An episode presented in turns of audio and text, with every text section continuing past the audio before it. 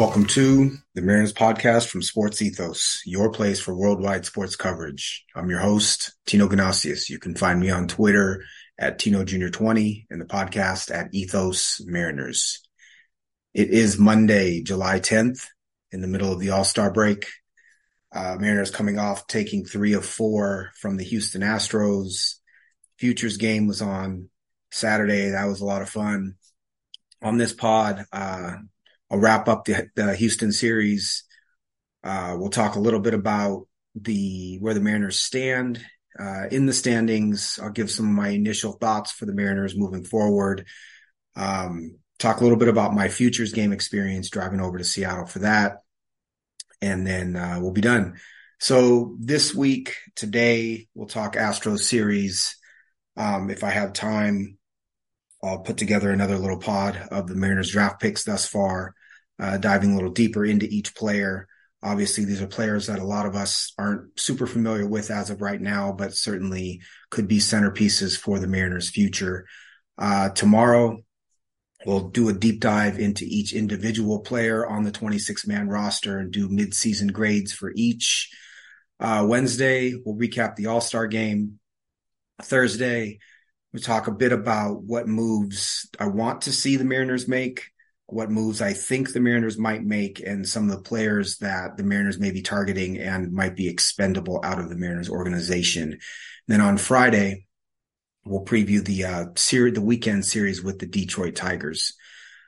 So, as you know, the Mariners took three of four from the Houston Astros in Houston to move to 45 and 44, one game over 500.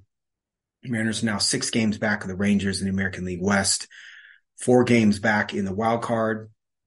The Mariners have won seven of their last 10 and have a plus 36 run differential.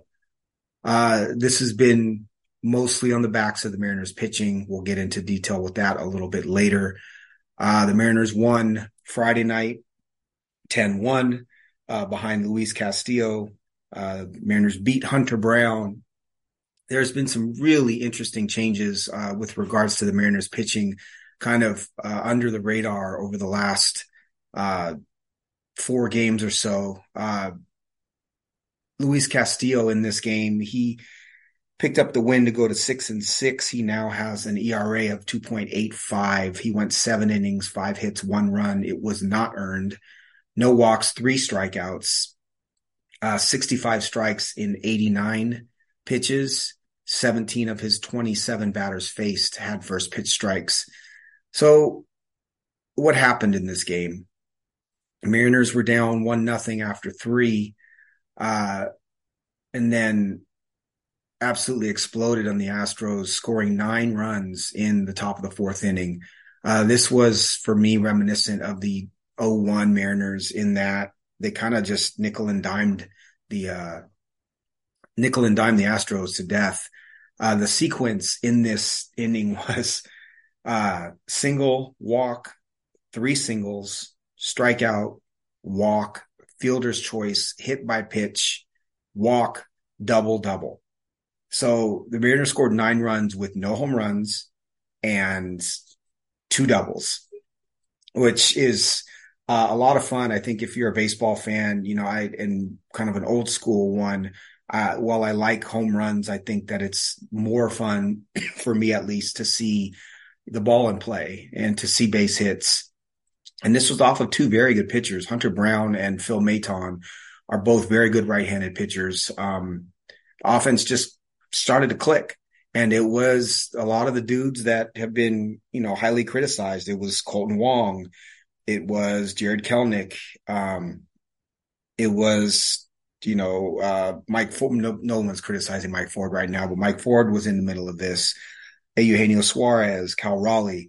Um, but really fun inning for Mariners fans. Mariners go up 9-1 at that point in time. And obviously the rest was smooth sailing. They added one for good measure in the ninth inning.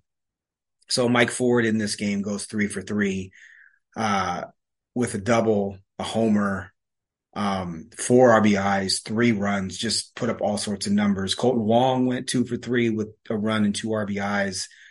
Uh, Julio went two for six with a run and two RBIs, but Mariners offense put up that one big inning, and that was obviously more than enough. On the pitching side, so I talked on Friday about how uh, George Kirby went very slider heavy um, to pick up the win. He really changed his pitch mix quite a bit in the game against um, against the Astros on Thursday. He threw 45% sinkers versus uh, his yearly average up till then was 23 was 23 6. He threw 30% sliders. His yearly average was 18. He only threw 20% four seam fastballs and his yearly average was 39%. So he basically traded out the sinker for the four seamer and upped his slider usage. Um, this induced uh, more contact. Um, George Kirby was clearly pitching to contact on Thursday, and I, I, found that interesting and talked a bit about it on Friday's pod. Well, sure enough, Luis Castillo in this game against the Astros when he went seven innings and gave up one unearned run did the same thing. He threw uh, 35% sinker in this game, and he had thrown up to this point 18% sinker. So he basically doubled his sinker usage. Up to this point, he had been throwing 45% four seam fastball. In this game, he threw 31%. He upped his slider usage to 25% over 21% for the year. And he threw 9% sliders, or excuse me, 9% changeups. And his yearly percentage was 16.5. So fewer changeups, more sliders, doubled his sinker usage, and backed off about 50% his uh his four seam fastball usage. So another sinker heavy approach from Luis Castillo um, in the same way that, that George Kirby had done on Thursday, and it proved to be effective.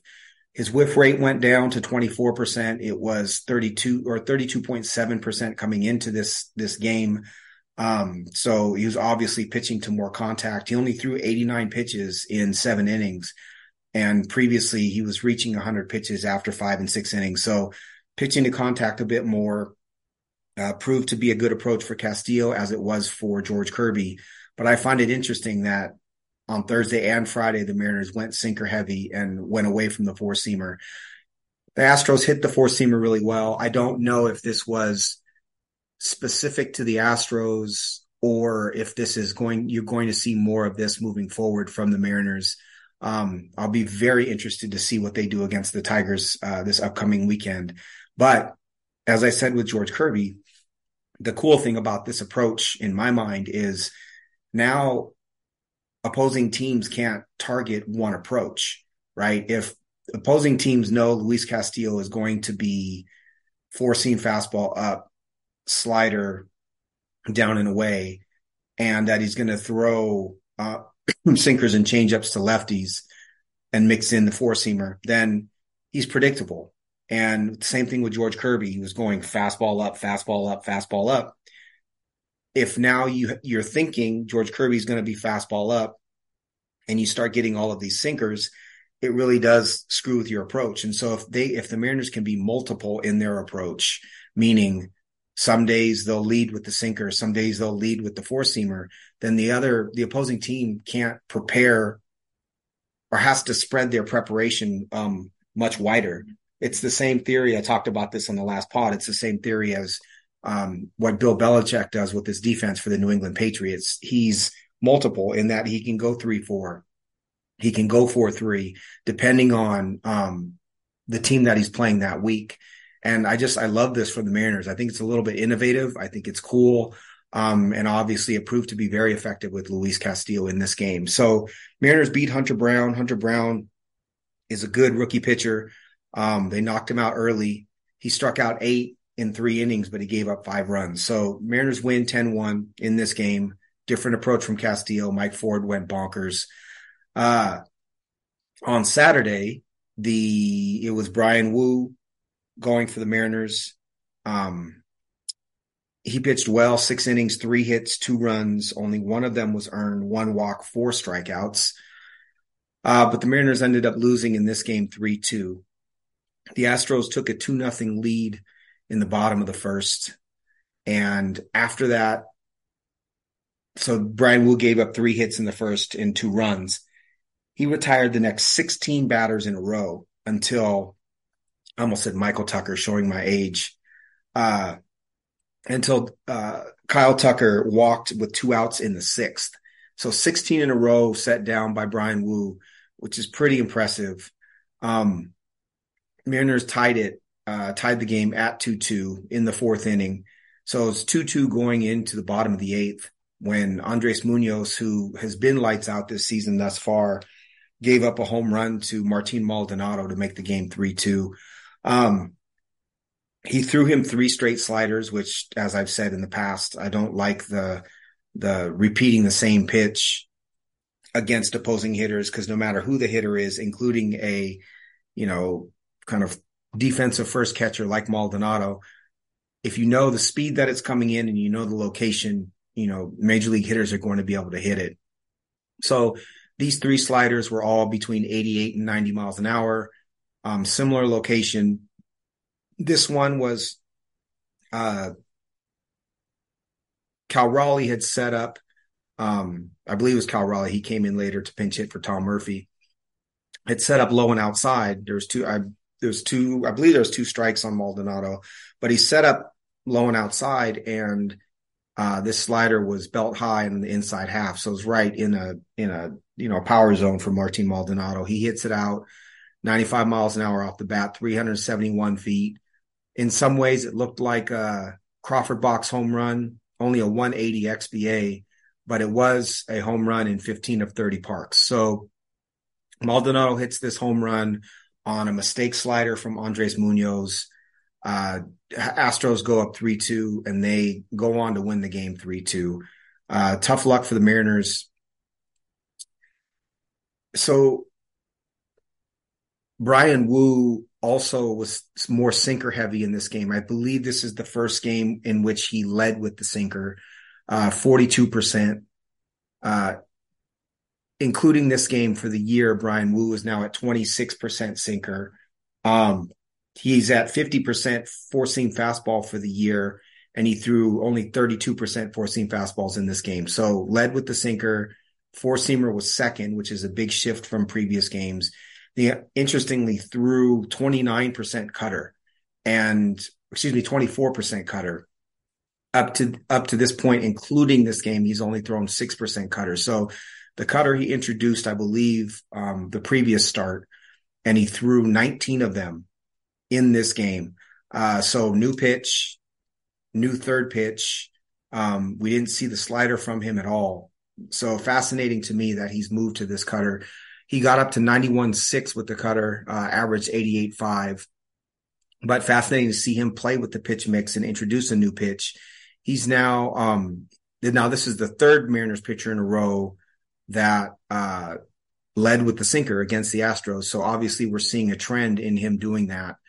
Uh, he was very effective. Like I said, set down 16 in a row. Mariners still ended up, um, ended up losing this game, but great sign from Bryan Woo. Super fun to see. And then Sunday, Mariners won three to one, uh, scored three runs in the top of the fourth inning and cruised from there. Logan Gilbert uh, led the way, seven innings, three hits, one run, no walks, six Ks, seven moves to seven and five to three six six ERA. Um, those are the only three hits the Astros could muster against Mariners pitching. Matt Brash pitched a scoreless eighth, and then Paul Sewald pitched a scoreless ninth for his 17th save. Um, in this game, Logan Gilbert, who does not really throw a sinker, actually led with the slider. So 38% slider, which was 9% above his yearly average. Only 30% four seam fastball, which is 11% below his yearly average. And then 16% knuckle curve or 19% knuckle curve, slightly above his yearly average and 13% splitter, which is pretty much spot on to what he's been doing. So he flipped the four seam usage and slider usage kind of on their heads, um, led with the slider. And this was, again, this proved to be effective uh, for Logan Gilbert. So clearly the Mariners pitchers in this series were avoiding um, predictability with the four seam fastball and led with a secondary pitch. All four starting pitchers did it. Uh, is this a permanent change with the Mariners? Is this ha- an Astros approach change with the Mariners? I don't know, but super fun to watch and super fun to see numerically uh, when you dig in. Uh, fascinating stuff, at least to me. I definitely dorked out on pitch mix um, in this series. So, where does that leave us? The Mariners, um, overall, I think are in a good place. Uh, so I pulled the Mariners last seven days statistics, and it's really interesting to see that this offense is carried by literally by three dudes. It's Mike Ford. He's 10 for his last 23, four doubles, two homers. He's hitting 435, a 1.370 OPS. Um, just raking. Uh, Eugenio Suarez is hitting 292 with a 1.058 OPS. He has two homers and two doubles in the last seven days. Um, he's seven for 24. JP Crawford, nine for 28 with a uh, 875 OPS. So those three, those three hitters are literally carrying this offense while Jarred Kelenic is hitting 179. Uh, Teo Hernandez hit 200 over the last seven days. Cal Raleigh hit 211 over the last seven days. That's actually pretty much in line for him, but he's doing it without power. Uh, Ty France is hitting 133 with a 449 OPS. And Julio Rodriguez in the last seven days is hitting 290, but only a 720 OPS with no home runs. So, oh, excuse me. The Mariners offense is, it really is scuffling and they're still winning. Why are the Mariners winning? Because in 61 innings over the last seven games, the Mariners pitching staff as a whole has a 1.48 ERA and a 0.80 whip. Logan Gilbert is 2 0. He surrendered eight hits in the last 16 innings with the 056 ERA. Bryan Woo while not uh, not factoring into the decision in the last two games, has surrendered six hits in 12 innings, three walks, 11 strikeouts. And then you had the two stars from Castillo and, and Kirby. The bullpen outside of Paul Sewald has pitched very well. Um, Sewald gave up some runs, 13.50 ERA, but everyone else has been lights out. And so the Mariners, I think this is the formula for the Mariners to win moving forward. It's you're not going to have a 1.48 ERA, but you are going to get quality pitching from the Mariners from this point forward. I think that's pretty much a given, barring injury. And it's what they're going to have to lean on. There's been a lot of talk about Mariners pitching being traded, specifically uh, Bryan Woo, Logan Gilbert, and Bryce Miller. And I think that would be foolhardy it's you got to lean on your strength. You can't pull from your strength and make it, you know, it's like go from being incredible and maybe the number one pitching staff in baseball to slightly below in order to add a, you know, a decent bat. If it was, as I've said before, if it was for a potential superstar bat, then sure. But that's not what, um, it's not what the rumors have been that those aren't the bats that are, I think, available to the Mariners at this point in time. So the formula is great pitching and timely hitting and riding the backs of a hot or a couple of hot Mariners hitters. Right now, it's Mike Ford, Eugenio Suarez, and JP Crawford. a couple of weeks ago, it was Julio Rodriguez and Teoscar Hernandez. Um, beginning of the season, it was Jarred Kelenic. But if the Mariners can continue to get great pitching, all you really need is, is, to string together a couple of hits or have a couple of timely big hits from your stars. Right now, it's like I said, it's Mariners are being led by not by their stars, but by, you know, Mike Ford, Eugenio Suarez, and JP Crawford. But eventually, it's going to be Teo. It's going to be Ty France. It's going to be Julio Rodriguez. Um, the offense still needs help. I definitely think the offense still needs help. I think that there's, you know, that they're a bat short. As I've said before, um, you know, if it's an Ian Happ type that's going to get on base and not hit for a ton of power, then you're going to need to supplement that maybe with one more bat. I do think Mike Ford changes the calculus a little bit in terms of what the Mariners need. Um, I would love to see him as a, you know, strong side. He is a strong side platoon DH right now, but um, maybe a few less at bats, a little less exposed, great pinch hitter off the bench, getting some starts against strong right handed pitching. But, you know, I've said before, Jorge Soler is a, is a bat that I think the Mariners would pay for and would be a good, a good uh, acquisition to put in the middle of the lineup. It's that type of bat, the type of guy that's going to be, you know, mid 800s OPS you don't need speed. You don't even really need a ton of on base. What you need is power. Um, I would love to see him, but the Mariners need some sort of 800 plus OPS bat to put in the middle of this lineup. And the open positions to do that would be second base, obviously, but that's hard to find and, or, and, or DH. Um, I do believe Julio Rodriguez will get hot. I think Teo Hernandez will get hot. I don't know if you can say the same about Jarred Kelenic given his inability to hit breaking stuff, but we'll see. That adjustment is truly going to determine whether he has a good career with the Mariners or not. Um, and I'm interested to see if this pitch mix changes uh, moving forward for the Mariners. A couple other signs that I think are positive. Um, you know, Texas is three and seven in their last 10, and they really do lack starting pitching depth. After Jacob DeGrom went down, um, and Jake Odorizzi went down, they're not in a great place. Uh, Nathan Eovaldi has been great this season, but he's been inconsistent recently and his velocity has been way down.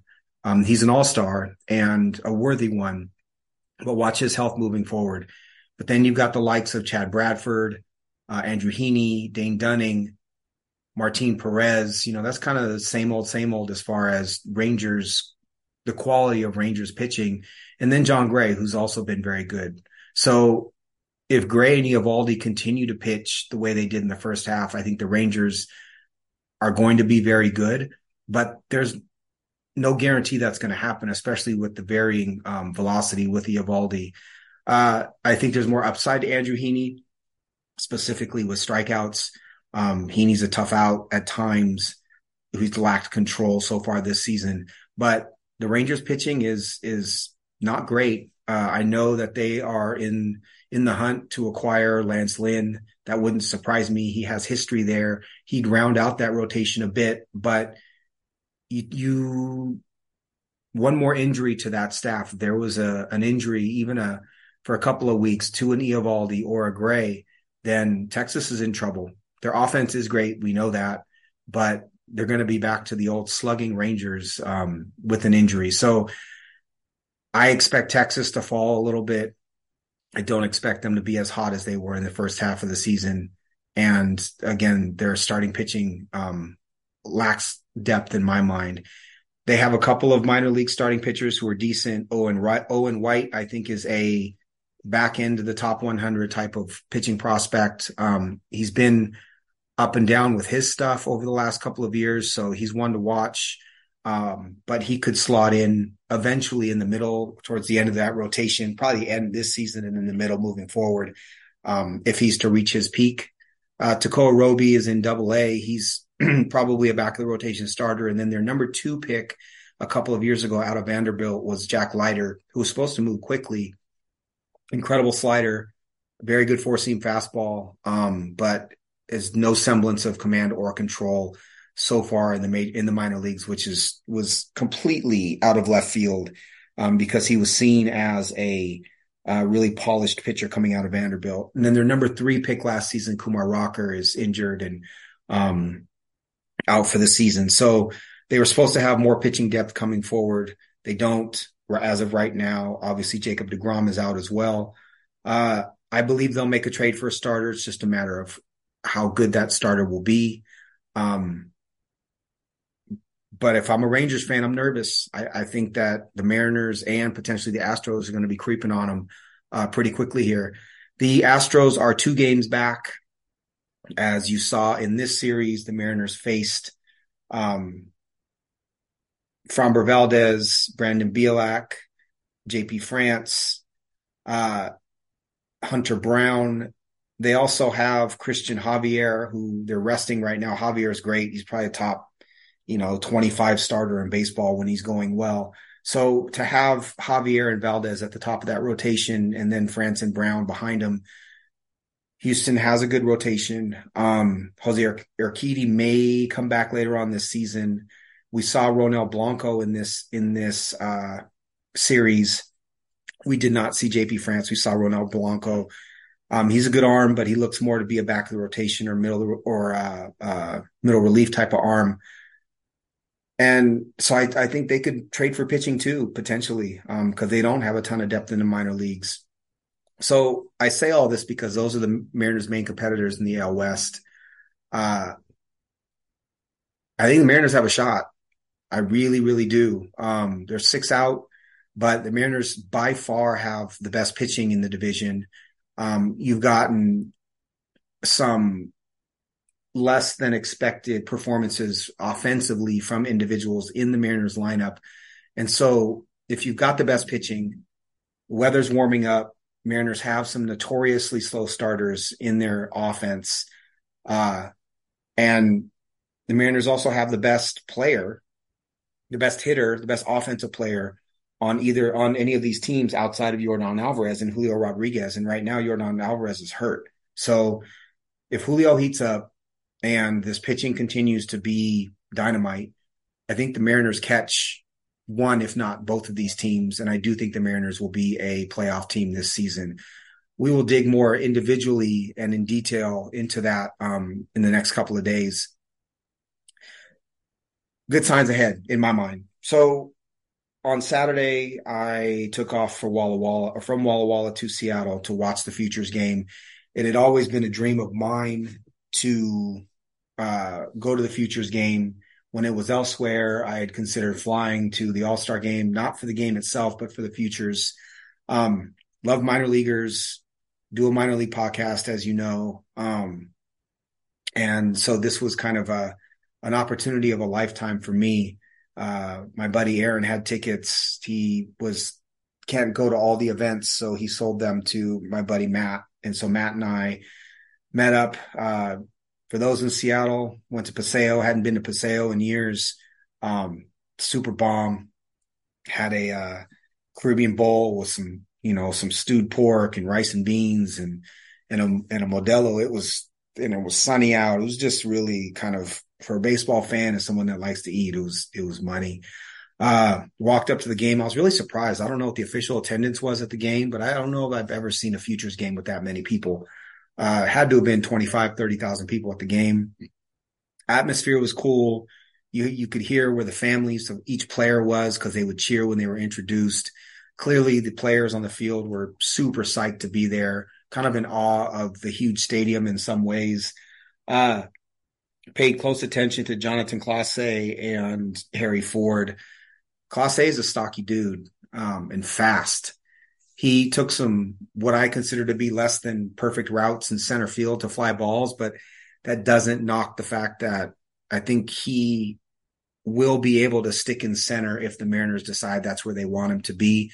I also think he's showing enough in center that if a team is targeting him in trade, you can see him as a center field center fielder, excuse me. He looked a little overmatched um, at the plate. I know he's put up some big numbers. I don't know if his hit tool is going to uh, be great in, in Major League Baseball, but he certainly has the power and the speed. Um, he's a fun player, though, exciting player for sure. Uh, Harry Ford's just fun. I saw some interviews with him leading up to the game. He's really did kind of take the uh, take the the role of being the host in some ways since he's a Seattle prospect. A very charismatic dude. You can see him leading leading the team from the catcher position. Takes that seriously. Uh, you know, again, charismatic, big smile. um, stocky, short, stocky player. Uh, kind of your inside.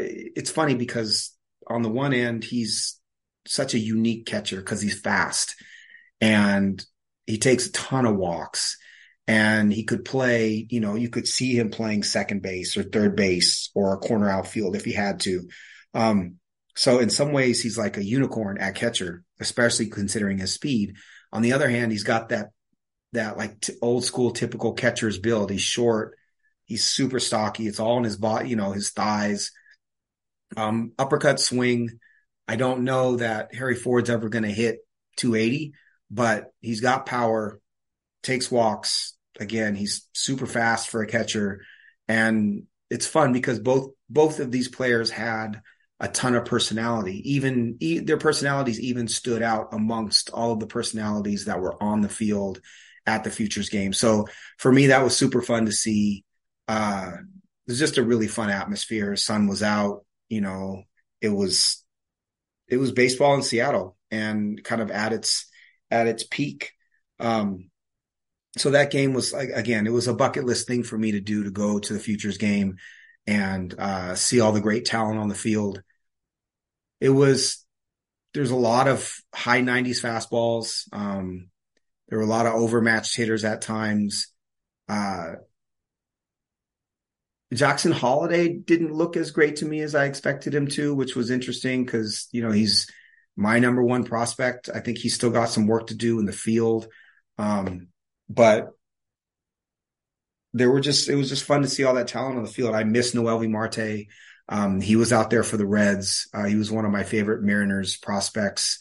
Uh, made me feel old seeing Justin Crawford out there because I was a fan of his dad, Carl Crawford, when he first came up. Oh, one one pitcher that I absolutely loved was Tink Hence, uh, St. Louis Cardinals uh, right-handed starting pitcher. He's six one, if that. Uh, skinny dude, high socks, um, from Arkansas. is just out there throwing big smoke and uh, really big curveball. I hope he stays healthy. He's got that slight build, but had swag, had style. Um, just a fun, fun, fun pitcher to watch. Uh, Jackson Chourio matured. He's a lot bigger than I thought he was. Uh, Carson Whisenhunt, left-handed starting pitcher for the Giants. Um, fun pitcher. I think he's going to be up uh, before we know it. And then Jacob Misiorowski is a the number one starting pitching prospect for the Milwaukee Brewers. He was the most impressive player in this game. He was hitting 101, 102 slider right around 90 miles an hour. You could tell that and a funky delivery. You could tell that the the guys that were trying to hit against him were completely and utterly overmatched. Um, I don't know if the delivery will work as a starter, uh, but when he comes up, man, he's he's going to be lights out. Uh, so super fun. Again, the atmosphere was cool. Definitely a celebration. Uh, very thankful to be able to uh, be able to attend that game, to see friends, uh, good food, just just a blast for a baseball fan. If you are into, if you're a dork like me and you're into it, you've got to go to the Futures game at least once. Um, so this was today's Mariners cast uh, Monday, July 10th. We will be back tomorrow with uh, midseason grades for each of the uh, Mariners on the 26 man roster, talk about what we expect from them moving forward. And then Wednesday, we'll recap the All Star game. Thanks for listening to the Mariners cast from Sports Ethos. Once again, my name is Tino Ganasius. You can find me on Twitter at Tino Junior 20. It's T I N O J R 20 and the podcast at Ethos Mariners, E T H O S M A R I N E R S. Go check out the iTunes page. Um, subscribe to the podcast. Leave me a review. Uh, every little bit helps. Appreciate the listen. Enjoy your Monday. Uh, All Star games coming up. Always a lot of fun. Appreciate the listen. Take care, y'all. Peace.